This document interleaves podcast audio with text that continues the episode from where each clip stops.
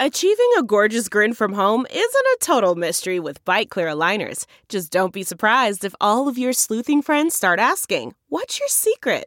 Begin by ordering your at home impression kit today for only $14.95. Byte Clear aligners are doctor directed and delivered to your door. Treatment costs thousands less than braces. Plus, they offer flexible financing, accept eligible insurance, and you can pay with your HSA FSA. Get 80% off your impression kit when you use code WONDERY at Byte.com. That's B-Y-T-E dot com. Start your confidence journey today with Byte. Hello, friends. This is Stacking Pennies presented by Mobil 1. AJ Allmendinger dominates for a Roval dub. I had an eventful day up, down, sideways, backwards, rebounded for a P17 finish.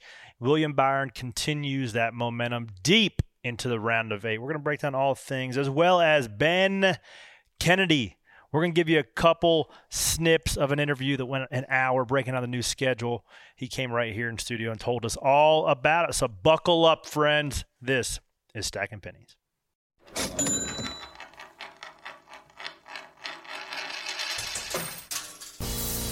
Stacking them deep, selling them cheap. It tastes like gasoline, rubber, and victory. We're just out here stacking pennies. And here we go. Hello again. I'm Corey LaJoie, driver of the number seven Cup Series Camaro. Joined by my two friends to my right, Danielle Trotta. Hi, guys. Hey. How's it going? Good. That's good. Yeah. Good week. Home game. It was. Saw it. you out and about the racetrack, A lot of family out shaking there. Shaking hands, kissing babies. Mm-hmm.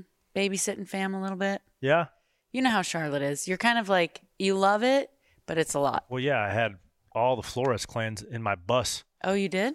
Just, I mean, crew was swinging off the Raptors in there, eating all the food. Part of having a bus, bro. That's part of it, and, and friends. Yeah. But same thing with you. Your mom was in town. oh, Everybody's yeah. in town hanging Dude, out. we went over there on Saturday. So, I mean, I think everybody kind of assumes that since we go to the racetrack every week, we kind of understand everything that's going on. But like, I literally go Sunday morning from my house to the plane to to truck to pit road, back to the truck to change to the plane and leave. So you never get to see anything in the concourse. So we went over there. My mom was camping across the street at uh like where the drag strip is. yeah. we stayed at her motorhome. Um, we didn't sleep there, but we hung out there, and then we kind of walked through uh, all the all the things they had going on: Ferris wheel, They blew it out bouncy this week. houses. The kids were super excited to see you on the side of um, The Chevy hauler. Yeah, the Chevy hauler. Oh, there's Corey. Oh, there's Joey. Like they were stoked, and yeah, it was a lot. And then kind of went through the. What'd you think about that?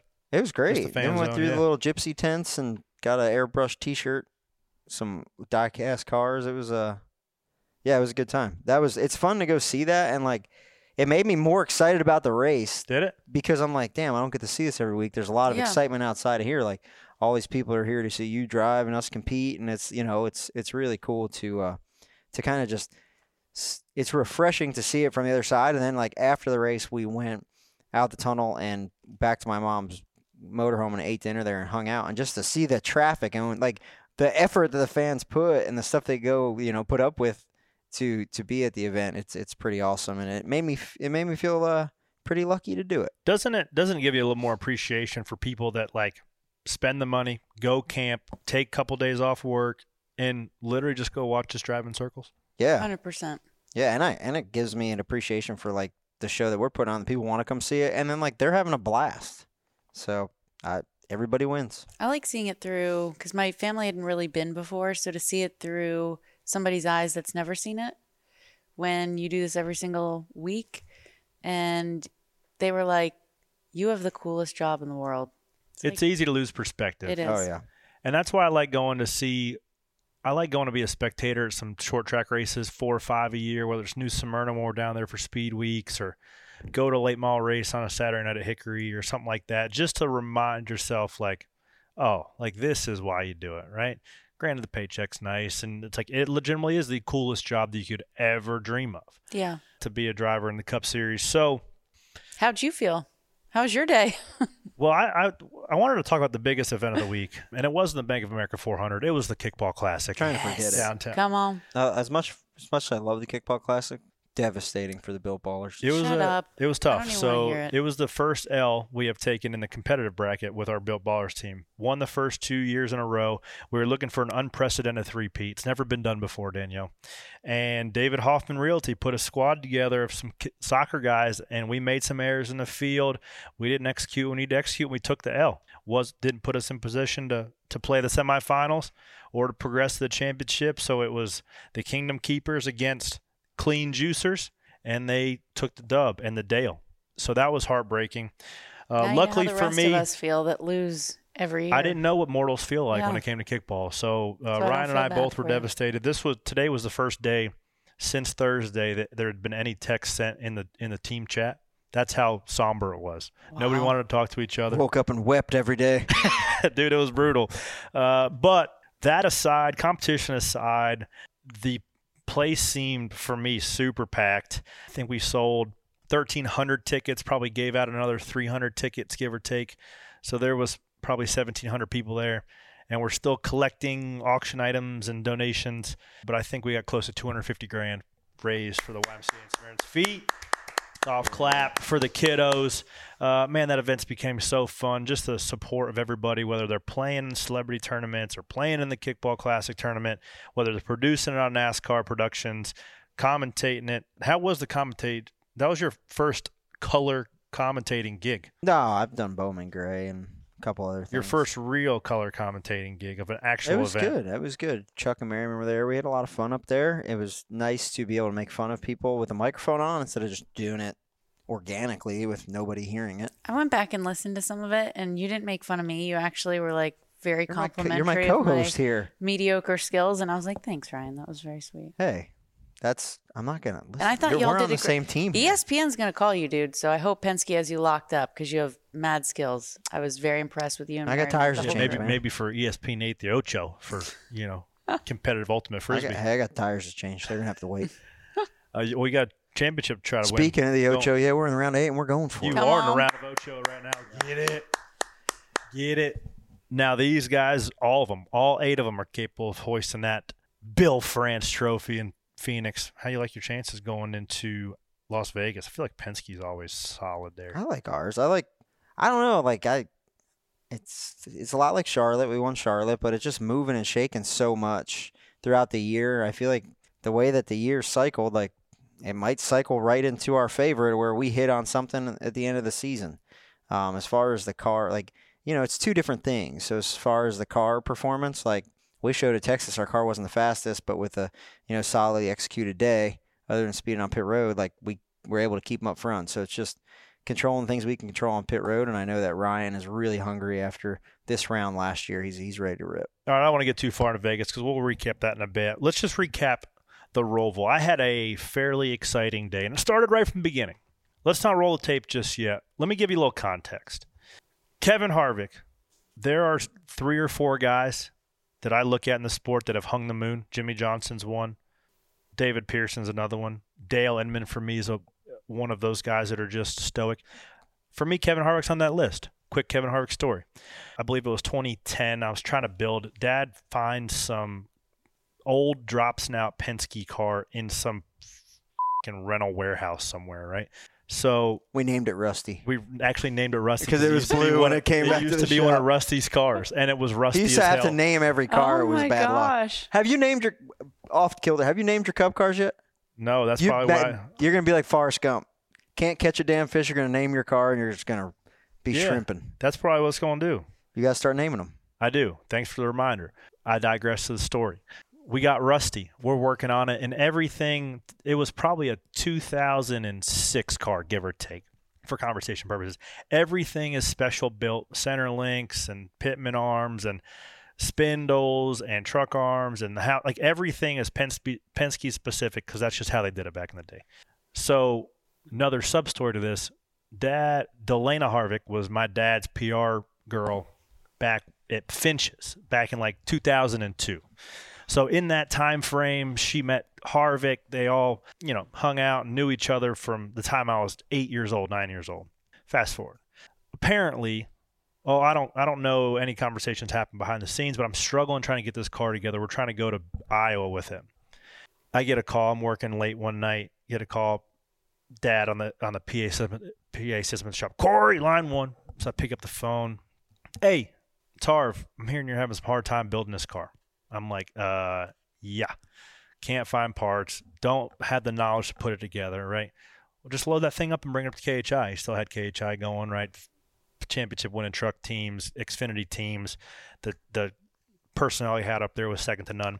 So I loaded up three tier card of all the stuff I had, drug it up there, and literally dropped it off. He put two guys on it. They built that thing, made spindles, made a centerlink for it, set this thing up. We ended up running like third at Iowa. Wow. it. So that's and didn't ask for anything, right? That's just that's he did it because he had the people, he had the stuff, and he wanted to help us out. So that's that's what what Harvick's done amongst some other stories to help my career uh, progress to where it has. That's awesome. And there is also a saying, "What does it work until your heroes become your rivals?" And that's where we are right now. Uh oh. What happened? So there was an instance at Darlington. He was having a good day. I was not. I was 18th. Come off turn four, and you know how like the guy in the bottom kind of sliding up, try to time it for the guy on the top to just blend, and then so you can keep your momentum. Harvick's running the top. I give him the top, and I just misjudge it, like nicked his bumper. He does one of these and like gives me a hand out the window, like, "Yo, you're a fing lap down. Stop driving to the guy running fourth. So Were you mad at yourself? yeah, because there's like there's several guys I don't mind running into. He's just not on that list, right? So then Bristol, fast forward, he's having a, a really bad day. He what do you, what do you say? That was the worst day he's ever had with fenders on it. You know, some something to that effect. So that Yeah. car wasn't driving good. It was later on in the day. He had been running the bottom. He runs and moves up to the middle, getting into turn one. He checks up a little bit earlier than I expected. I give him like a pretty square shot, like oh oh, pow, slides. He hits the fence. I'm like oh, like s- sorry for stuffing you in the fence. He keeps going. Texting him, hey man, s- sorry to hit you. He goes, well, it's becoming a trend type of thing, right? Like You're a you're a habitual runner into her. I'm a habitual bumper line stepper. so I, you know, I give him, you know, I say, hey, forever a fan. I will leave. I will leave your bumper alone for the last couple weeks of the year. that too was a lie. Wrong. Wrong. I start right behind him at the Roval. He's 22nd. I'm 24th. We get going. Now we can roll the tape. Oh, we got an onboard. Here we go on board. This is like the s- Hello. first or second lap of the race. All the apexes of every corner right now were deep in traffic. He throws a little bit of block. I'm off of his bumper. The 43 behind me is like wearing me out. Pow, pow, pow, pow. Little bit of shot right here. We're spinning our tires. There's a log jam through eight, and I'm checked up. The 43 hits me here, and then the four checks up Ooh. and I hit him right there. No harm, no foul. But the whole time he's got his hand out his window like this, like what the. F-? We talked about this, and I'm like, oh, That's not no. like a wreckable offense But I think it might have been because it third boiled over. strike. It might have been like a third strike mother- type of thing.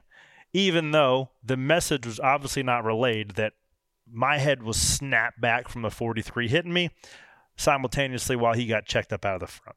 Fast forward to like 20 to go. We're not very high up, and we're probably 18th, 19th. And now the positions have since changed. Oh, now He's behind me, and he's yeah. like, okay, here it is. He's been running to me for the last six, seven weeks. I only have to race against him for four more. Let's show this boy a lesson. Gasses it up a little bit.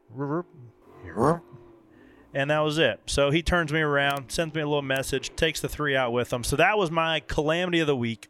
Luckily for us, luckily we get a, we get a yellow. Couple laps later, luckily for us, there was an opportunity to put tires on, and we were at a tire advantage for some of the guys who were trying to maintain track position. So I had plenty of time. I had like 15 laps to think about what I'm going to do when I'm getting there. Mind you, KH I already bought a team in the Kickball Classic. They've supported the last couple years. Appreciate that. Shout out Josh Jones. I already fired a check over. I'm playing his golf tournament on Monday. Surely I can't wreck this old guy for spinning me out if I'm going to go see him tomorrow. I'm teeing it up next to him in 24 hours. So I said, you know what? I feel like the best thing I could do is just pass him and give him the deuce.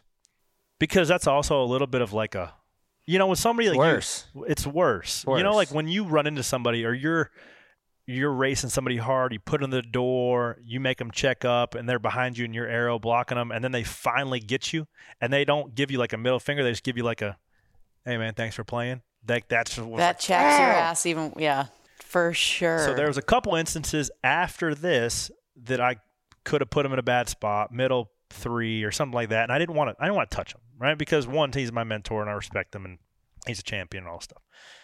So I'm like, you know what? I'm just gonna. I'm on a little bit tire advantage. I'm gonna pass him, and I'm just gonna hold the hold the deuces out as long as I possibly can. So I got him through. I turned underneath of him in eight and across the big track all the way through the braking zone, just two fingers out the window. Thanks for spinning me out. And there it is. I've raced long enough in my career to have a little bit of a grudge with Kevin Harvick, and then we then saw each other on Monday and like At his golf nothing happened. tournament. At his golf That's tournament. what How, I. what'd he say? Anything? No, like I didn't even bring it up. Obviously, he's taking pictures and all that. I'm sure we're going to talk about it, but there's probably a little bit of like, told you, stop running in the back of me. Had to send you a message. I yeah, and none of this made TV, by the way. Like Oh. I, I had no idea that you had a, you were causing stuff with Kev- Kevin. I had no idea. I wasn't. You saw the incident. It was a little bit of a initiated bump from my rear bumper through my front bumper into him. He He flat out turned me. He looked at your quarter panel and said, "Slingshot, engage." Uh huh. Yeah. That part was on TV. Why? That part I saw, Why the hell you keep spinning Josh Bilicki out, man? dude. what were You're you a doing? habitual Bilicki he left. outer. He well, I spun him out at Indy too. I legitimately thought he was giving me the corner at Indy, but he chopped me. This one was just because I was an asshole. We came out of the pits nose to tail, and he left an entire lane open on the bottom, and I was like, "Why? Where you? Okay, I'll take this lane if you're going to give it to me." And then he t- turns to try to make the corner like a normal person. I locked the fr- right front tire up because they were cold because we just had come out of pit road, and I turned him around. Were you too far? You didn't. Like, you were you didn't just turn him around. You drove him all the way. I couldn't Into the I couldn't- barrier. At 'cause that point, you're at that point you're just you're stuck. You can't slow down because your left front's locked up, your right front's locked up, and you're just driving. Okay, so people that you were sending a message, like you were not going to let off of them. No, I was okay. trying to stop it. Okay. yeah. Yeah, Once but you start when sliding, and another car hits you. Like just you're just speed Okay. it speeds you up. Okay. Yeah, like I was trying to get a load up. The right front tire was locked up. We were just we were just both crashing at that point in time. You know what he Happens. said after? Something about half-ass apology. Yeah. Hey, you said it about. What'd you say? I mean, I I uh, yeah, it's probably half-ass apology. What are you gonna say? I just said sorry. What else am I gonna do? Keep it moving. Oh, you you accepted blame for it. Yeah, I like from the view I saw, it was like you were kind of there, and then he kind of shaded down. I was and- con- uh, he left. It wasn't like I drove through the rear. Like I No. thought that I was. I, I, he left the lane up. I'm like, is he giving? felt it like to you were at his left rear tire. Yeah, which bad spotter position. They can't really see. I was surprised that he left an entire car width open. I thought he missed the corner, which is why. And then once he gets on your left front tire, then you can't stop it or slow down. I don't know. I mean, I vouched for him to get in that 77 car last year, so you know, there's. I felt like I vouched for his abilities, and he had a shot at it, and So it said we, that had- he's we just ex- coincidentally had some run-ins the last couple weeks. he's expecting a half-ass apology. Or you no, gave no, him no, no. one? He said he gave He him said one. I gave him a half-ass apology for Indy. What's he gonna Oh. get? What's he want? Are you send gonna- a fruit basket to his front door? Yeah. We're racing. Yeah, man. So, sorry about your bad luck. It's a Cup Series. I've got spun out by plenty of people. Now I digress. We covered Corey's calamity of the week. We rebound. We put tires on. We make some moves. Finish 17th at the end, uh, which was I feel like a solid day for our team. Hopefully this week, this pace. coming week, it's just Corey's clo- back to Corey's close call. That would be I would love Corey's close call of the week.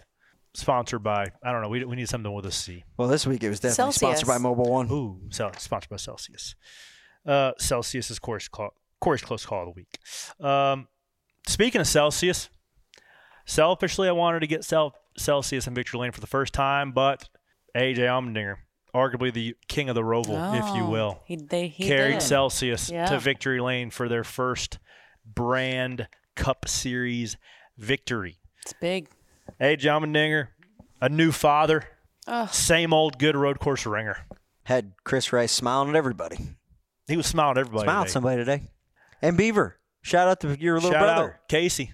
I try to make it a game like Where's Waldo throughout the course of the day to find out where Casey's shooting on the side of the racetrack. He, so He's all yes. around. So He's like Carmen Sandiego out there. your brother does content Yeah. for Kaulig Racing. Yep. So yeah, that's a that's a So big he's deal. around. And last week's dog of the week, Victory oh, yeah. Lane dog. Yeah, Dude. good for them guys. Goes from Big taking week. his truck out with his bare ass to Victory wheeling one home. Good for them. I Does that feel like qualify as a dog of the week, Deuce? double dog. Double dog of the week. Gonna have to wait and find out. Got to wait to the boat and woes to find out who that dog is. I don't It's know starting why- to catch a little traction too. It really is. Seeing some People are- captions. people are talking. People are talking, barking, if you will. Yeah. You want to be a dog? Now, uh, Allmendinger, though, it was weird to see his reaction to Victory Lane. It, and it just shows like what Sundays are. It was very emotional, but also his future is uncertain there, right? Because college needs funding, and he doesn't I necessarily come don't with it. So Get it? I don't get it. Why he would want to go race on Saturdays when it's only three races more?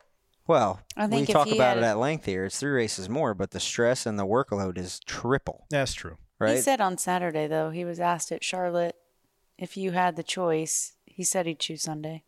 I just don't think they have the the money to fund him to sponsor that car and to pay him to run Cup. I Mm. just think Kaulig is in a financial predicament that a lot of teams find themselves in, yeah. which is our hopes and dreams and our wishes don't align with our checkbook. And it's an expensive business. And if they don't find more sponsorship, you know, I'm sure AJ has a price and that price isn't cheap.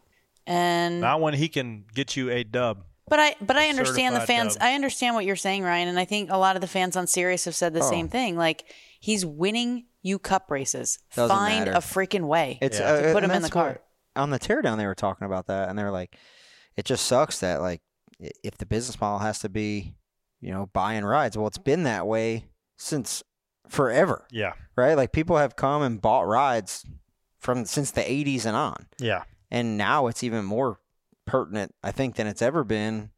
I mean, if you look at Xfinity and Truck. Is there anybody in Xfinity and Trucks that's not really paying for their own stuff or having it funded? Like that's the game. You don't uh, you don't go and hone your skills at a local short track anymore. You go to marketing school and figure out how to sell your sponsor, and you go learn in the truck series. That's Yeah. just that's kind of where it is. So What do you want to see AJ do? You Uh, he's him a being- Sunday guy. Uh, He's a he- Sunday guy. He's a Sunday guy. He is an elite, an elite road course racer, and a very good oval racer. He's a he's a playoff guy. I, think that uh, the level of, of professionalism and knowledge and experience that guy has is priceless. And but I do think I, I do think and agree with you. The I don't think it's up to him. Um, I think Yeah. that there's probably one comma difference between racing on Sunday and, and racing on sun, uh, Saturday as well when it comes to AJ's pay, and it's probably at least a digit difference between funding a Cup car and funding an Xfinity car. So unfortunately, it's got to make sense with a C for Kaulig Racing, but I'm sure that just when you win, winning fixes everything, right? So if they're on the fence still trying to push their marketing team to go sell AJ for a Cup deal, you can generally squeeze out a couple more bucks out, out of your partners for a couple more races to maybe make the ends meet. with how expensive the cars are now, I think Denny Hamlin touched on it. I tell you, uh, 350,000? Is that what you Yeah, with that with that engine, So What? if Two- you how much without an engine? I'm guessing three three fifty. really? Yeah, that's what Danny said. He Okay. said 350. Is it not if you put a if you put somebody in there that's just funded, right? At what point All does a takes- veteran make you money on the back end of not wrecking your stuff? Well, you're talking five, at least five spots in points and chunking three or four cars, right? Then you're looking at a million dollars plus worth of damage, and you're probably looking at another half million bucks in purse money. So that, I'm sure they factor all those variables in. Yeah, yeah, it's tough. But let's just let's just roll Didn't that out. they? Let's just let's play that out for a second. If there is a if there is a a kid coming up that's wanting to get paid a couple hundred grand and bringing you five million, that is a big swing between somebody bringing no millions and wanting to make millions. That's a oh, big Oh, that's a big financial swing. So yeah. unfortunately, it's to that, especially when you have a guy that's a guy you can plug in right now Yeah. and win your race on a road course. Now, what does it do for your charter when you win a race? I don't know. Is that all based off points, or is that That's way above my Because that- grade. because, you like- have to listen I to think other there is a- podcasts there's to a- listen for that. I think there's a tier in the charter system though, and it is based on performance. And so the top performing charter teams get a larger piece of the pie Yeah. than the bottom. So I'm sure that this probably does something to elevate that for them. But Unfortunately for him, they, the win obviously comes outside of the playoffs, so it doesn't really make a substantial jump for him, right? Because Yeah. the worst that Ricky Stenhouse can finish in points is 16th, Yeah. and that carries over three years. Winning for, I looked at the points, winning for AJ doesn't even get him a spot in points because he's still behind the 99 points. So unfortunately, if there was a bad time to win, if you're not in the, it's not in the playoffs if you are not a playoff team, because it just doesn't carry the financial implications as it does winning the regular season, getting to the playoffs, and giving yourself that three-year runway of 16th or better in points. well, maybe this win will change the narrative, and some sponsor will want to step up and say, Yeah. "What do you need to get the rest of the way?" And Potentially, like to see it happen. yeah, I think we all would. He earned it this weekend. Speaking of 16, Man. the Ocho. I was hoping the eight car was going to win in advance. I even thought about that. Remember, remember we talked about that on spare change, and I saw that eight. I was like, I looked the way up there. I'm like, oh, of course, Kyle's on the front row. He's gonna mess around and win this thing. He tried on that restart. You could see like, spun the tires. and Yeah. you've like if you've raced the summer shootout, you've kind of been at that part of the track where like whoa, whoa, whoa, and you get into the fence, and just seeing him like bury the gas to try to fill the gap in the one, but not getting there, you could tell that his race was kind of over. Then the 24 got by him, and I was like, Byron and Rudy are going to steal another one after you know like Two. their average finish. They had a first and two seconds.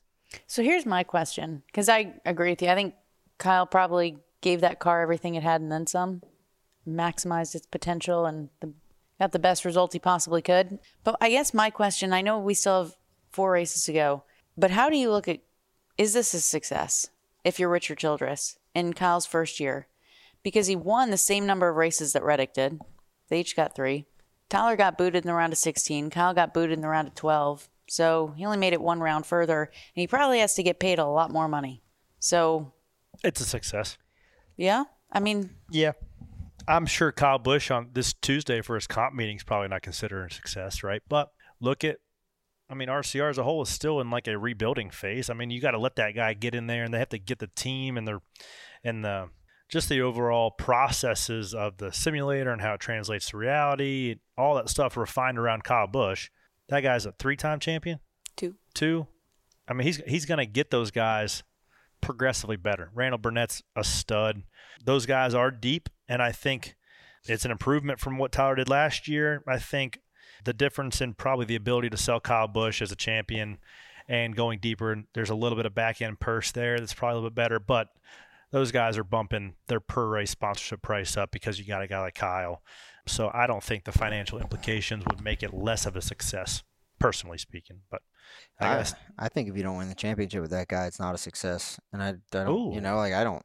It, it's finite. Your time and your time with the sport's finite, right? There was never there was a point in time two years ago where the four car won ten races or whatever it was, right? And now I agree. I feel like you they know, should have done more. and Think so? Kind of a Uh, wash. well, I, yeah. but it but it's also it's Kyle on- Busch. But on the se- on the other side of that, it's fucking hard. No, I like, You know, know, like I there's a, there's better cars than him that are Yeah. out, and hell, the 19's even out of the, the, the our regular season champion is out of the owners points deal. So it's fun fact: the seven car scored more points in the playoffs than the 19 car has. 19's Come on. a go. 19's had a rough go, I think we've only scored like the 18th most amount of points. but yeah, if you That's if how you bad the talk 19's to been. Randall Burnett, Andrew Dickinson, they put the three car picker on there as one of the best pickers on pit road. Like they went full kill mode. Yeah. and they you know that Yeah. that's a championship caliber team and i think but i think that there's 10 or 15 championship caliber teams that all the only goal at the beginning of the year is how do we win the championship make a deep playoff run win the championship so i'd say if you're in an rcr meeting it's not a success Oh, I don't think they're over there popping champagne bottles, slapping everybody on the ass like good game, guys. You know, no. But I think being realistic, I think that the eight team relative to the field was stronger last year.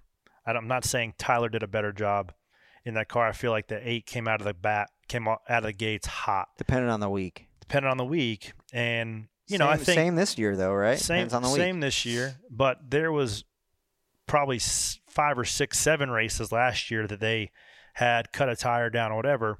I do think that Randall had a little bit of a head start with that car because they ran the test team, so they understood what that car could do, what aero platform needed to be, and it took some teams a little bit of time to catch up. So now those gains and losses are a little bit more tangible. So I would venture to say the eight team was stronger relative to the field last year, a little bit more equal to the field, a little more parity, and Kyle Busch had a little bit more success in the eight than the eight driver did last year. That's what I'm. Well, what adds insult to injury, I think, too, is that you're looking over at Tyler Reddick, who did advance to the round of eight, is one of the fastest cars week in and week out, is sitting on poles, winning stages, and in my opinion, needs to be a part of the championship four conversation now. Like his stock through these playoffs just continues to rise. The driver that you had in that seat last year, maybe the hottest right now, aside from maybe Denny and Byron. Like Tyler Reddick, this round shapes up good for him. That to me, that adds insult to injury. That makes it sting a little bit more. The guy you lost could easily, I think, get to Phoenix. There's a reason they went and got him, right? And that's that's why he went from paying for his ride to being paid to drive cars because they saw that he's one of the he's one of the best, and One of them dudes. he I, I don't think it's not a surprise to me, or is it a surprise to you that he's in the round of eight and could win a mm, championship? No. Like if if they said at the beginning of the year Tyler Reddick's going to be a championship favorite in the year, I'd be like, yeah, I could see that. see that for sure because they have a pretty open notebook with Gibbs. It seems like, and dude, Tyler Reddick is. I, I've said Really it good. once. I've said it again. As far as raw talent, he's right there with Kyle Larson. He just doesn't race as much. So, don't at me. Speaking of Kyle Larson, my man stuffed one in the fence in practice. Those boys worked all night tirelessly till what did Cliff say about three o'clock in the morning, and they ended up a P thirteen on the day. Probably not what those guys, boys drew up, but it was enough to get their ticket punched to the round of eight. Anytime you bring Kyle Larson to Homestead, I'm telling you, just go ahead. Like it's unbelievable. It's like lamb and tuna fish. Did he win the race last year there? Yes, I- by like a f- country mile. Ah, dude, I'd like to see what the 45 is going to do next him this he year. can't run the fence like Kyle Larson. He might be able to think about running it almost as good. You had an interesting take this week, though. You said yesterday on the golf course that you feel like if you get too close to the fence, it hurts the diffuser. Under braking. Under okay, just at road courses. Yeah. Okay. It does free the car up. Really? Yeah, if you look at CFD models and all that, the closer you get to the wall, it takes away air because the, the air comes in through the sides and under the in between the rear wheels. So whenever you run up against a wall, it, it frees the balance up quite a bit. Okay. So you can run your car tighter, but if you get closer, it actually frees it up aerodynamically. We talked to Tyler Monday. He's like, I know everyone thinks I'm so good at Homestead. He's like, I'm more excited for Vegas. He really feels like he's going to go out and win Sunday. There's eight other Okay. guys too. Seven other guys feel like they're going to go out and win too because that's the thing about them eight dudes. They know any given time their team is capable of getting that dub. A lot Yeah. of them say you have to win in this round. I mean, you know what's crazy is Denny in this round a year ago in the three races went fifth, seventh, fifth, and missed the championship four Playoff points. because of the Hail Melon, And, sta- and which stage points. will never happen again, but it happened. Yeah, playoff points and stage points. It's huge. You know, that's why the races are set up that way. So Vegas is going to, you know, start that. But I think, you know, you look back at Chastain, that sucks that they're out, but they just haven't been as strong all year.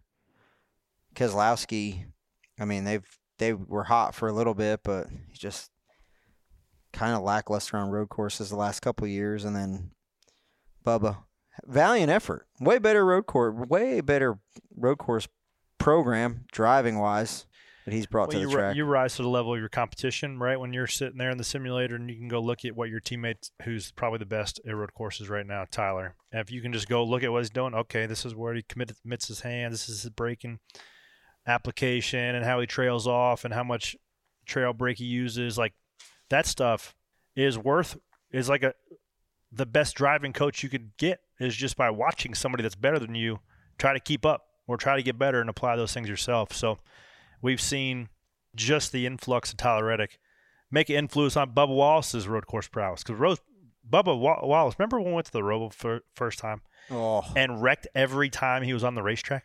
It was like, okay, cautions out for the 43. You'd come in the pits, you'd take your helmet off, look at the scoreboard. Green gets going, yellow's back out for what for? The 43s and the tires again. yeah. That's how Bubba was on road courses. Now my man's qualifying in the top five, has some pace. So yes, you can uh, you can develop your skills, especially if you know and you have a good barometer to measure yourself up against. And uh, T. Reddick is that guy.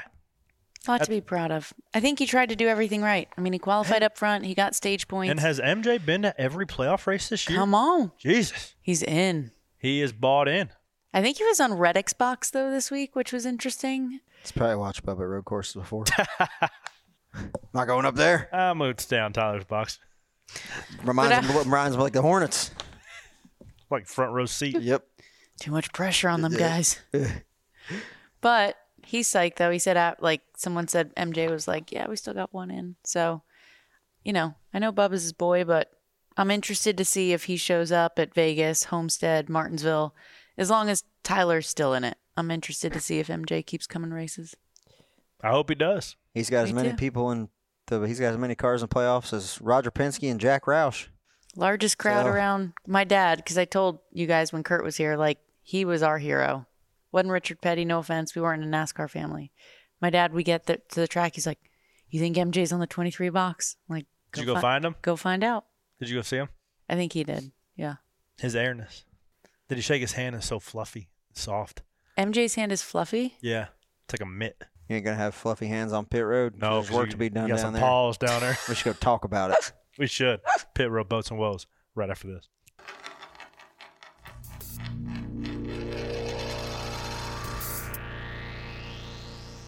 There are some things that are too good to keep a secret. Like how your Amex Platinum card helps you have the perfect trip. I'd like to check into the Centurion Lounge. Or how it seems like you always get those hard to snag tables. Ooh, yum. And how you get the most out of select can't miss events. With access to the Centurion Lounge, Resy Priority Notified, and Amex card member benefits at select events, you'll have to share. That's the powerful backing of American Express. Terms apply. Learn more at americanexpress.com slash with Amex. Do your pennies stretch as far as they used to? Most likely it doesn't. Here's why. It took 200 years for the U.S. to print its first $5 trillion. Today, Washington has done that in just three years. The problem every new dollar makes each one of your dollars worth less, robbing you and every other hardworking American. But you can stop this cycle of robbery by diversifying your IRA or 401k into gold, an asset that has stood the test of time. Our new sponsor, Birch Gold Group, has helped tens of thousands of Americans protect their retirement savings with physical, precious metals. Now you can too. Get a free info kit on gold right now by texting the word Corey, C O R E Y, to 989898. With an A plus rating with the BBB, you're in good hands with Birch Gold. So get your free info kit by texting Corey to the number 989898. Go check them out. Put some pennies in some gold. Welcome back. This is Stacking Pennies presented by Mobil 1, and you know what time it is. It is time for Pit Road Boats and Whoa. Ooh. What was the woe of the week? Oh man, there was a couple. I think nine and nine had one where they dropped the jack, had to rejack it on the right side. Uh, there was a couple cars that did that. I think nine and nines was like blatantly on TV. Uh, it's easy to do. What they do? They dropped the jack on the right side, and the jackman left. Thought the right rear was tightened, but it wasn't. They had to wave him down. He had to run back around, and then the one car, man, pit road was crowded. You got you were close to getting clipped and clipping somebody on the way in. Mhm. And then the one car came in, and he um he got in his box like every like almost parallel to the wall. They ran out there was a green flag stop, and uh, rear changer Pazenga. He was he wasn't sure if it was legal or not. That's how close the left rear was to the line. They ended up pitting it anyway and got him out of there. But yeah, it was it was a swarm down there when everybody would like pit on the same lap. Yeah. A woe for us was like we stayed out, we were leading, and it was going to work out great. Where we had clean track and we're going to gain some track position. We were kind of just gaining track position all day, um, off of strategy. And Denny spun out, and we were not close enough to pit Which time? in the one that brought the caution out. I guess it was like right there in the chicane coming to the start finish line. thought, I thought he spun out twice there. He there was the, the second one brought the caution out. Oh, With Rockefeller? Yes. Yeah. That was the he last spun out off of that corner. That was a Yeah. low link. Yes, that was that was it. So that was bad. I wanted to man, it was a it was a tough debate for dog of the week this week. What are your There's- credentials? Because sometimes it's obvious and sometimes it's not so much. You have to be a dog and the best dog of that week. Okay, that and makes then sense. that makes you the dog of the week. Hell yeah. And it was tough because I really like how pit crews work is they have like Trackhouse, right? Trackhouse does the 16s pit crew, which the dog of the week from last week, Charlie Plank, shout out to him. Great shirt, great beard, hero and a half shell. Dog. Not of the week, but of Last last, week. week. Very close to being the dog of this week as well. I don't think we've had two dogs in a row. An unprecedented Cup double winner, dog, if cup you will. winner dog. Yeah, so they they won they won the race. Um, and what's really cool about that is the way pit departments are set up. They're at, they train at Trackhouse. So then you have your two house cars at Trackhouse, right? Which if you're in an athletic department at a you know, if you're on a pit crew in an athletic department at a big team, you want to be on a house car. But then they also have satellite cars. We have them with the 21 for and- depth. for depth that they Kaulig doesn't have its own pit department right? So they go and they contract guys from trackhouse so they don't have to accrue the expense of having a pit department and coaches and weight rooms and training staff and pts right? Trackhouse does all that. It's a set fee. And then why that works for trackhouse is it gives them depth and they also charge you know um, Kaulig for that. Same thing with uh, Gibbs does it for um, Twenty three twen- eleven. They do no, they don't. Well, Twenty three eleven actually- trains at Gibbs, but but, they they, train have their there, own yeah. guys. But they do it for Legacy Motor Legacy Motor Club. Motor Club. They do it for uh, the 38 and 34 front row. Hendrick does it for you guys. Um, we do it for the 21. So it's it's kind of a a thing that is very common. But what's not common is that the satellite cars win the race. So it's always really like uplifting when you see when you're on one of those cars. You see the guys in the on the house car kind of always having success, right? Like they see the one car guys, 99 car guys win win a lot of races. So it's always good to see your guys that are on you know the satellite cars win. So big ups to them. They kept them in the race. Is that Squid that, that crew chiefs that thing? Yep. So that was that was awesome. But more important than that is when you go there on the fringe and you have to make it, like the six car was, they were right there, two points out. They crushed the day. A couple eights, a couple oh nines, puts them P1 on the day. And when you are fighting your way in the playoffs, even if things don't go go your way on the track, you control what you control, and those guys were the dogs of the week. The Who is one, the one guy that I that the the literal, he's a dog every week. Coot dog. Steve Price, rear changer. Oh, oh, oh. Coot dog. Oh, oh. Lynchburg, Virginia's finest. yeah, yes. He's still in my phone as. Steve Weiser. Steve Weiser Price. So the six car Brad, when he took over Roush, he went and, and got a got a bunch of really good guys. Steve Price was at Trackhouse or Ganassi at the time. Dog. Then two guys from Hendricks, Johnny Roberts from Changer, Dog. and Dustin Lineback. Dusty dog. What a damn last name. Imagine playing college football and the linebacker's name's Lineback. Oh, Jeez.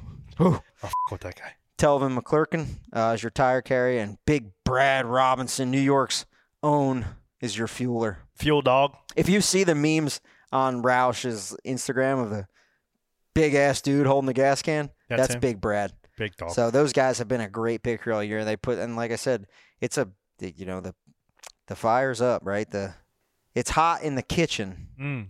Come playoff time when you're when you're right there on the cutoff line and those guys delivered. Unfortunately, you know, it didn't work out for them on the track, but on pit road, that was a hell of a day for them. So They did enough to get them dogs of the week. that makes you the dogs of the week. Mm. Golf clap for the dogs. Yeah.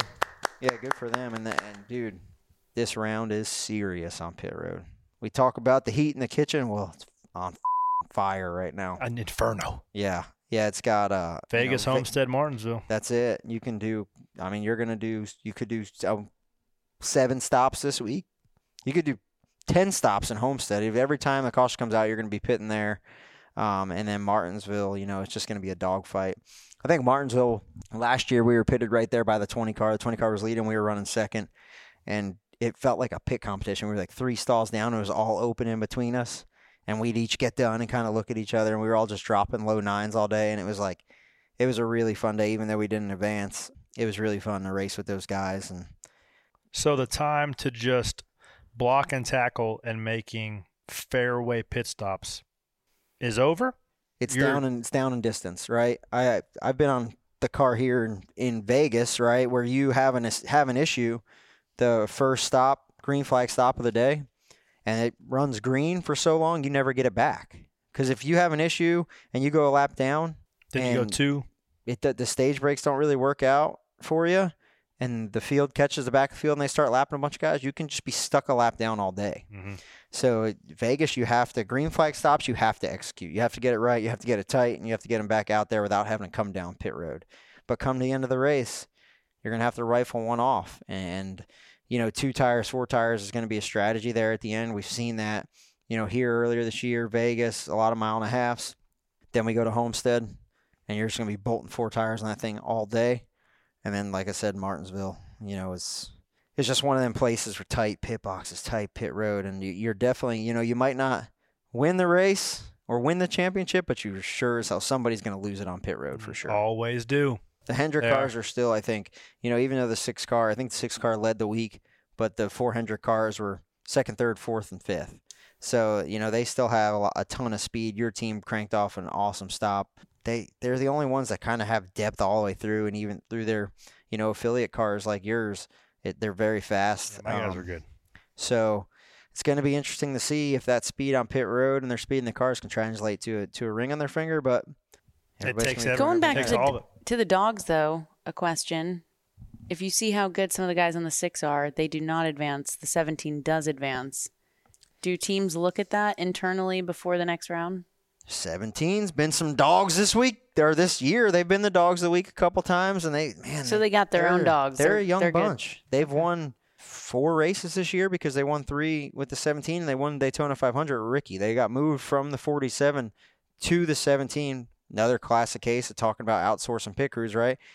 They took that whole team from Ricky's team, put them on the 17, and they won three races, and they won at three tracks. You know where you Richmond's one of them where you just have to have a great day on pit road. So they're a really young team, but a really talented team. So it'd be hard. I, I thought about that too, kind of looking at the ones that got knocked out and their depth and who could get switched over. But that 17 team is clicking too, so it's tough to even touch anything over there. But yeah, I'm not. I'm not the pit coach. It, it'd be. It'd be hard. The six guys are really good too. So, it, it and it doesn't just the guys that you work with that are over the wall.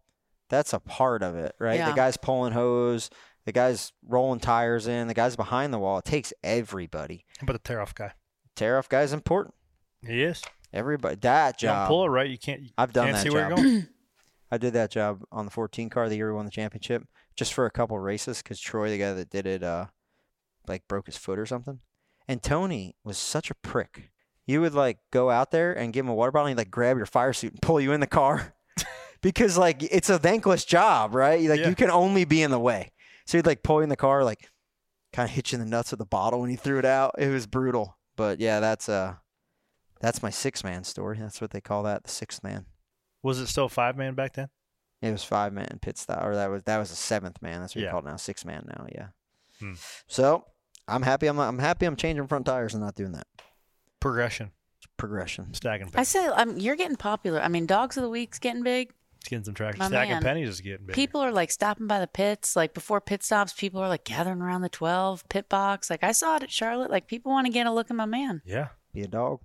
Got to be a dog. Can't have no cats meowing.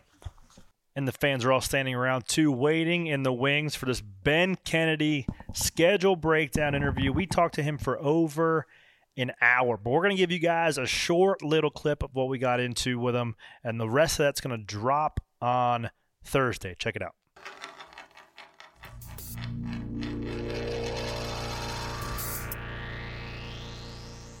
We're driven by the search for better.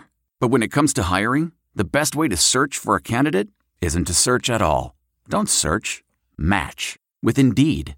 Leveraging over 140 million qualifications and preferences every day, Indeed's matching engine is constantly learning from your preferences. So the more you use Indeed, the better it gets. And listeners of this show will get a $75 sponsored job credit to get your jobs more visibility at Indeed.com slash match. Just go to Indeed.com slash match right now and support our show by saying you heard about Indeed on this podcast. Indeed.com slash match. Terms and conditions apply. Need to hire? You need Indeed. For me, race day is a great reason to shut down the laptop, put the phone on silent, and simply enjoy the driving. But Mobil 1 wants to remind you that you can get that same kind of escape any day of the week. How? By simply hopping in your car, rolling the windows down, and hitting the road. No emails, no calls, no work, just freedom. Mobil 1 for the love of driving. Hello, friends. Welcome back to Stacking Pennies in studio. He has joined us via Zoom before, but first time he has set foot on the Stacking Pennies set. The guy, the brainchild of the NASCAR schedule, and many other things. Ben Kennedy joining us. Cool. Golf clap. Thank Welcome. you for having me. Appreciate it. Good to uh, good to finally be here in person. Absolutely. You're the man of the hour. Everybody wants to talk to you. You have the big awaited schedule. Got pushed back a couple weeks. There was a lot of chatter, a lot of chirp tripping. What's changing? What's moving? We going to Mexico. We going to Canada. Who knows? And we're going to Iowa. And we're going to Iowa. How many? I got So- my passport updated and everything. I, I was, did. I, I, did ready. too. Yeah, you owe me that seventy-five dollar. dollar. Always have your passport ready. You never know where we're gonna go. We'll get to that in a second. I'm sitting here holding a spreadsheet of the schedule. How tired are you looking at this? So the morning after we release the schedule, and I do this every year. I mean, as soon as we start working on the schedule, which is six months in advance, um, is when we start to place, you know, dates in boxes. I have my Excel sheet up. I have my Excel sheet up and one or two other documents. And it always feels so good that next morning to hit the red X afterwards. I'm like, I'm not seeing the schedule again. So um, we went through 24 different variations on the schedule this year. We landed on 24B, so we play with different scenarios too. And that was our last version. So we did a lot better than 2020, which I, I think we ended up with 85 versions. Sheesh. Well, we were racing Wednesdays. We were just racing all we can do to get all the races backfilled before Phoenix. Wednesdays, double headers, all that stuff. I can't even imagine the amount of phone calls went into that. Man, you guys have worked tirelessly. I'm, I'm we can we can talk about the end and then kind of work backwards. Is there like a moment where somebody is like, "Yep, pull a trigger on that," or like, is there a panel like thumbs up? We good? Looking around, everybody. Any reservations? Okay, good. And then like you hit the big red button and go. How does that work? Yeah, so it's um I would say the red button never really gets hit until we officially send the schedule out every year. So, you know, a- and I was talking with some people that were hearing about some of the rumors around the 24 schedule leading into it and right, like we're going through different variations, we're playing out different scenarios and we have a group of I would say about give or take one or two people, a dozen people that get together on a weekly basis that are talking through the schedule. So we have folks represented from competition, from broadcast, from international, from strategy, a handful of different folks that will get together and talk about everything related to the schedule. So, you know, broadcast will weigh in as it relates to network windows and start times. Competition will, will weigh in, you know, as you think about moving from track to track. So this is something that we think about a lot and um, something that someone asked me last week is, well, why, why, why would you not have a midweek race in between these two dates? And in order to have a midweek race, it's really tough to come to Sonoma to, even if it is a Martinsville or Richmond on a Wednesday, especially if you start to consider weather and all of those things. So competition will weigh in. We'll have our international folks weigh in. We'll have um, our strategy folks weigh in. So we really kind of have a core group that starts to set the foundation for the schedule. And then from there, we'll have different parties that will break out that are focused on the execution of it. So you had Julie Giese here that talked about the Chicago Street Course, put together a team in Chicago that's now executing that event. The team in Los Angeles is focused on the Coliseum. So, what started as a small group of seven or eight people in the summer of 2019 has now expanded into a handful of different folks. Not perfect yet, but we're learning a lot and going to continue to iterate on it as we uh, keep going. Do you ever look at a farmer's almanac? Occasionally, yeah, we do. Yeah, we we look at that every now and then. Um, I mean, you start to think about weather. It's it's a big factor in our schedule, right? Different times a year, when we're racing, where we're racing, all of those things. What if can we not go back to Texas when it's 400 degrees? Well, it's moving to the spring next My year. My man, go. appreciate It is moving that. to the spring Let's next year. go. Got your wish. Yep. Yes. we got your wish. Yes. So we actually um, we we've partnered up with the weather company in the past and um, IBM. So they have all sorts of data that we can look at as we start to think about weather forecast time of year. I think the the tricky part of this, right, is especially you start to think about February and March and then October and November. There's only a handful of warm weather tracks that we can realistically go to. It's Daytona, it's Homestead, it's Phoenix. Even Vegas is a bit of a mixed bag every now and then. Atlanta can be a mixed bag. So you start to think about February and March. It is difficult to find a lot of warm weather dates, especially when we get to that part of the schedule. But Speaking of Atlanta, Ben, that second race, did Atlanta, what puzzle piece was that last? Was it first? Like, because I feel like the second race you could argue is maybe one of the most important because you have such a massive audience for the 500. And how do you carry them over? I'm guessing you want to give fans the greatest product that you put on. Do you do something vastly different? Seems like we're doing something kind of similar in a super speedway kind of intermediate hybrid. Talk to me about Atlanta and how you kind of chose that as the second race. Yeah, so Atlanta, we discussed for a long time. There were half a dozen tracks that that we talked about being in that second slot. To your point, it's a really important part on the schedule. So you go from the Clash to Daytona 500, Daytona 500, highest rated, highest viewed, most attended event of the year. To Atlanta, you have a lot of people that are just naturally carrying over into the first part of the season. So felt like it was important to have a, a, racetrack that frankly puts on an exciting race, a compelling racing product. Now that we've been able to see it out with the reconfiguration repave for the past couple of years, that was a consideration. Weather was another consideration. Sure, a little bit colder in late February, but we've also had Atlanta in the second slot for about five or six years, you know, from 2015, I think, through 2019. So there were a handful of things that we talked about. You know, part of that also you know continuing to have Vegas and Phoenix in the fir- third and fourth slots. A lot of date equity around those two races in particular. Um, so there were a handful of things as we talked about Atlanta, and you know I'll be honest, we looked at a ton of different options going into that second slot, and uh, just naturally Atlanta made the most sense, all things considered. It's one of his best tracks, so I'm sure you're happy yeah. about it. Lock you into the playoffs early. I would I would love that. I would love that. And then it's in the first round of the playoffs too, so we might mess around and be able to go on to the round of 12. Who knows? A lot of chatter.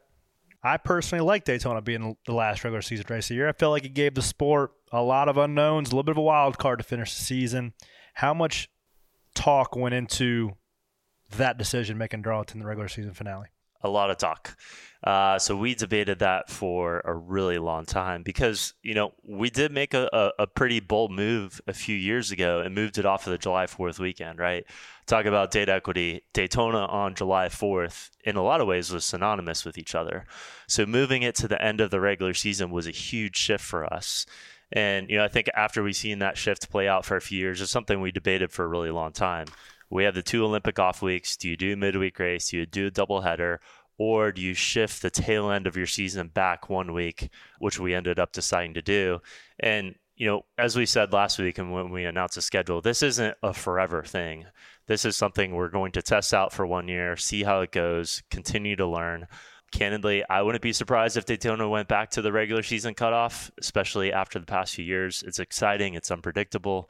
Um, anytime you have a lot of those values that come out of a race, our fans tend to enjoy it.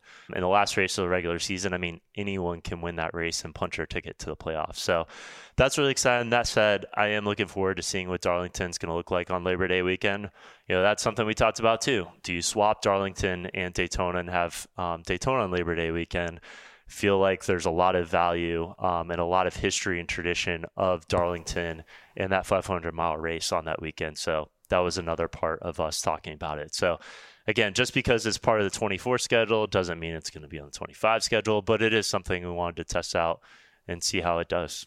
Everything's up for everything's up to change. Everything's up to change. He, yeah. He's had a he's had a talking point whenever we bring up scheduled talk. He says there's only four tracks on the schedule. How many numbers? I would like so I had this conversation with Chip Wile, who's president of tracks, right? And right. at kickball, which we lost this week, sticking point. But uh, but we'll get over that. I asked him. I said, "Man, I've always kind of been on the fence of two Daytonas, two Talladegas, two Martinsvilles, and like I'd be good going everywhere else once, just from just from a guy on pit roads standpoint of crowd and and mm. kind of the vibe you get when you go to a new track or only go somewhere once. So but you, you like two Daytonas and two I like two or- Daytonas, two Talladegas, Okay. and two Martinsvilles. Everywhere else everywhere I can do else once. Okay.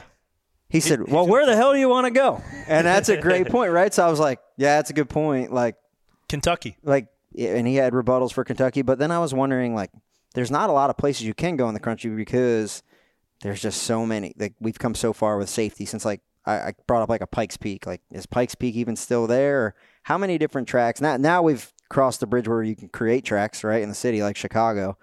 How many? As, do you keep your finger on the pulse of like what short tracks would we be able to go to? What what has the capacity seating wise? Like, what do you look at around the country there?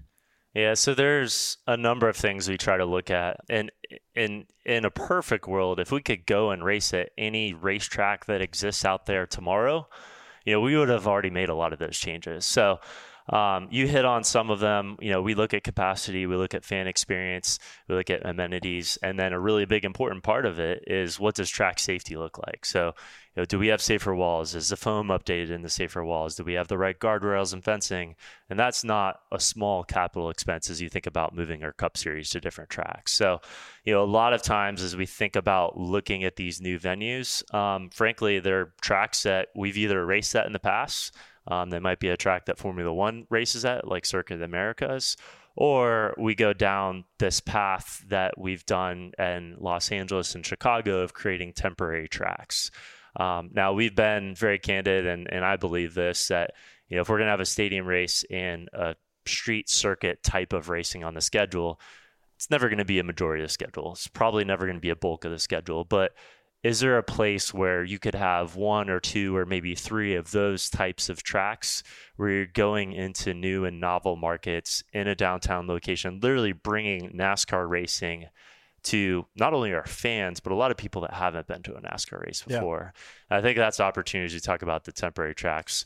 From a permanent standpoint, I do think it is a bit tricky because, you know, are there tracks that we could go out there? Absolutely.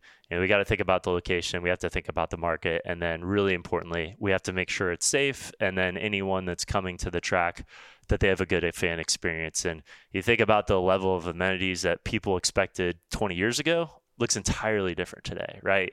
Now, you want to come to the track, you want to be con- able to connect to your Wi Fi, you want to be able to park close to the track. So, just the overall fan experience has evolved as we think about that.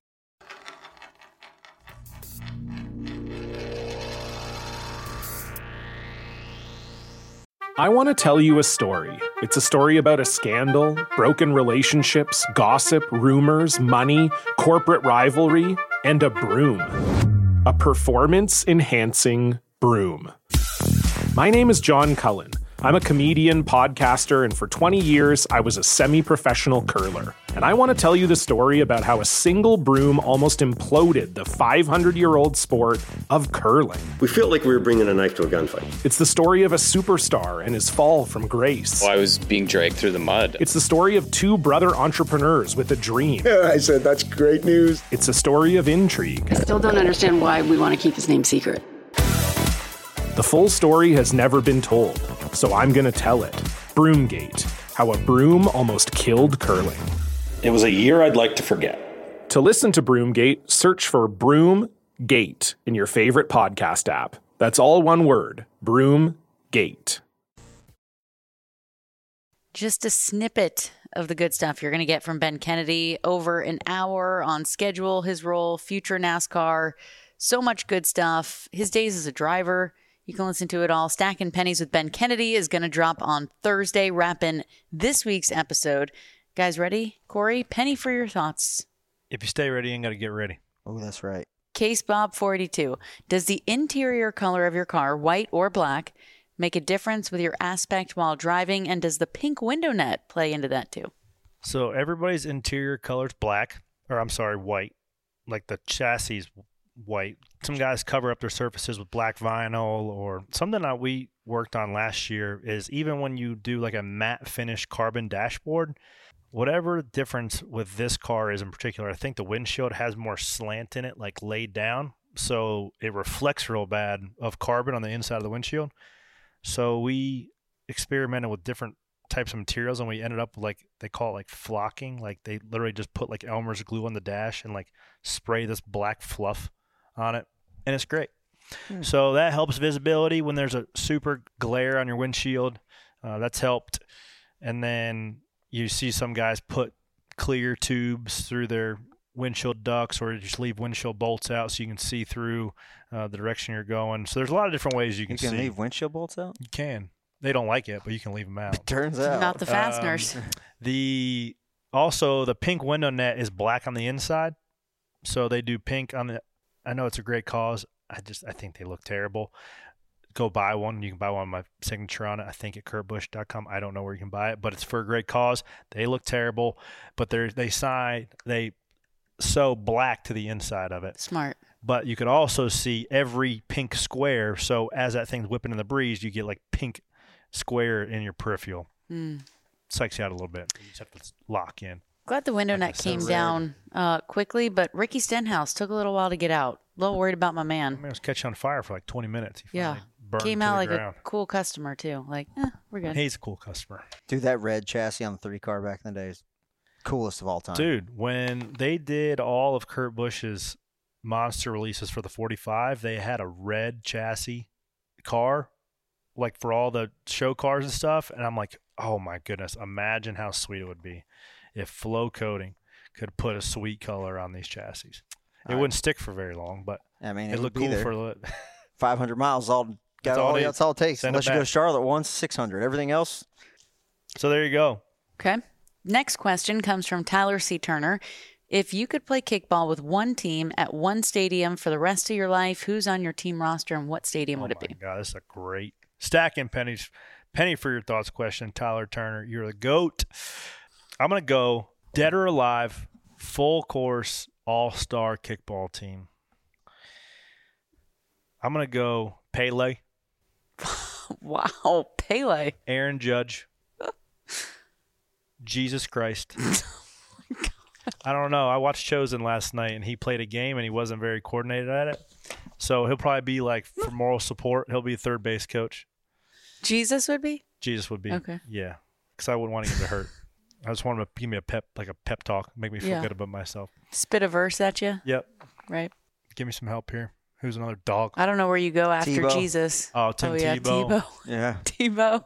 Jesus 1.0, 2.0. Who's in Cristiano Cristiano Ronaldo? It's a good However you one. say his name. I don't think he'd be very good in the field. I feel he- he'd be a liability. I was trying to talk Brian from Celsius into getting us Messi next year because they just started sponsoring that Miami team. But Lionel Messi would be a pretty good pickup. and Cliff Daniels. And Cliff Daniels. Yep. Why For- Cliff? To, to galvanize the group. Oh, Kickball. right. He's a- as and your, he's a as your, kickball as your So leader. I saw him today actually at the Fearless simulator. leader. What do you say? Hello, Cord. No, he said, "What are you doing here?" Did he? I'm like, "I came here for the coffee, man. You got the guys the nicest Keurig in town." what do you think I'm here for? they're doing the 300 ring fittings because they all that they're getting all their employees 300 300 win rings, and I was like, "Yeah, I'm here for the ring, dude. I raced the race. I get one of those rings. Kidding me?" he they looked at me. I'm like, "I'm not getting a ring." Now, if they win an owners championship with a nine car, come on, give me one of them rings. Hell yeah. And a little bonus, a little something. I don't think so. I think that was a one-time fee. Thanks for coming. um, and, where would I play? What stadium? Yeah. You don't have to leave Fenway's pretty cool. You can stay in Kannapolis. Have you been in if you want. Kannapolis? Yeah. The- I mean, dude, come on. The Atrium Health Ballpark It in ain't bad. downtown Kannapolis fact, is pretty good. I mean, pretty it'd be- nice. it feels like home now. Yeah. Easy ride home too. Easy ride home. We were on the big field this year. yeah, I it was. Uh, it was cup. Yeah. For sure. It was cup. Next question. Sean K. Morse wants to know why were the Roval tires labeled left front, right rear, and right front, left rear? I know there's no stagger, but why couldn't any tire be used in any position? Great observation and question. So, from what I understand, they're all four the same, but spring rates are different. So, Goodyear gives you a spring rate of the tire, certain compression. So, every tire probably varies, what, 30 pounds maybe in spring rate, but also it has to do with how much air pressure's in it. So, all when the tire guy scans all the tires, it'll tell you what the spring rates of the tires are. And then some crew chiefs prefer maybe stiffer right side spring rates, stiffer front spring rates, softer rear spring rates. Uh, but you're talking four, five, eight pounds. So that's why I think that they're labeled that, unless I'm wrong. When I was a tire guy, I would always get super confused at road courses because you, like, normally you write down like 20, say just for purposes like 20 and 10, and that means like 20 on the rights, 10 on the lefts for ovals if you're running them square. But at a road course, it's like 20 in the fronts, 10 in the rears. So I'd always get like, damn it, did I get that right? Like I'd always confuse it in my head. But yeah, it's all four tires are the same. Yes. Yep. Good questions. Yes. Penny for your thoughts. Keep them coming. You can, a couple of these, they were tweeted to us. Just use the hashtag Penny for your thoughts and we'll get them on the show. Would love to answer your questions. Would also love to give out the penny stacker of the week. I told y'all that it would come from the kickball classic. So there was people filing in five o'clock. They were coming in in droves. Like I said, we sold 1,200 tickets, a little bit over that. And there was a lot of fans with a lot of merch and a lot of different car parts. Hmm. Some guy, I don't know his name, he asked me like before the, the semifinals game with the celebrities, call it like six o'clock. Hey man, I've got a nose of yours from somewhere. Could you sign it? I'm like, yeah, man, where you at? I'm over here. I said, so walk out of the door, like walk when you go out, grab it, the door right behind the batting cages. I'll meet you out there. There's, you know, family, this and that. I go get a plate of food because I he- hadn't eaten all day. Get caught up talking to this guy, this Yeah, guy. yeah. Next, next thing I know, I'm playing. Forgot all about it. Oh, Corey. Three hours go by. We end up winning the championship. Go Team Celsius. We got the gold. Let's go. I am down. I'm sitting there on the field signing autographs, watching fireworks with the kiddos. And there's the stadium's clearing out. And a buddy of mine, Brandon, that cooked the barbecue for everybody, was like, There's some old guy that's been outside Oh for my three hours with a nose. Oh, man. Oh. And I was like, oh. So I go outside. There's three or four of them hanging out there. And he had a nose off the built car from last year. And I felt terrible. I signed his nose. I we we had sweet Arctic coolers with Kickball Classic are on them that we uh, gave to all the, the celebrities who played, bunch of stuff inside of them. I used that as a seat to sit down and sign the bumper.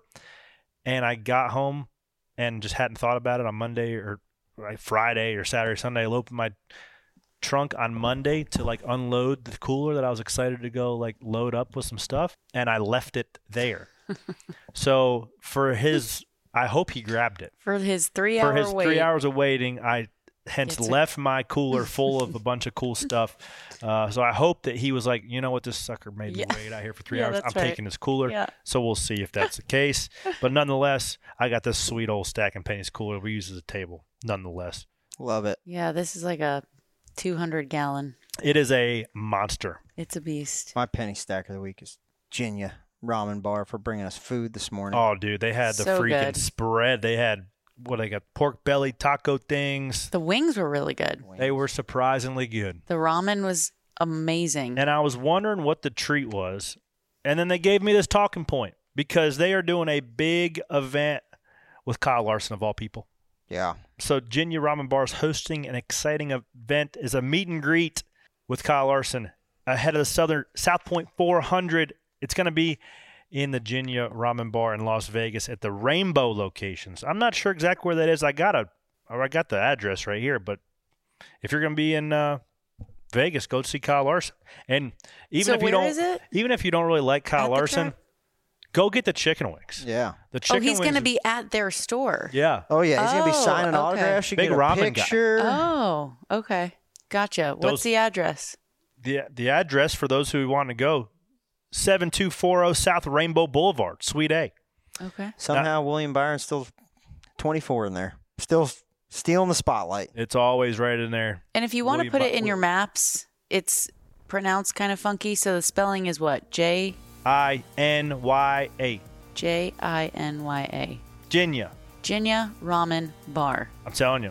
Good and I don't I don't gas up food very often because I'm a stickler, but that was some freaking banging. You made a big old plate.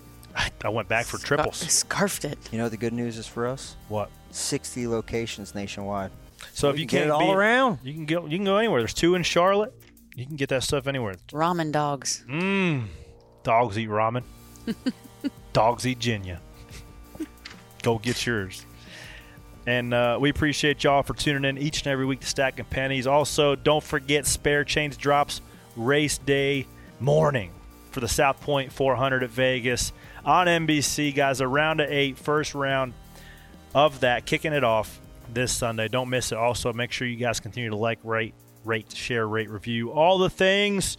And as always, keep stacking pennies. We appreciate y'all. We are presented by Mobil 1. Have a good week. Bye.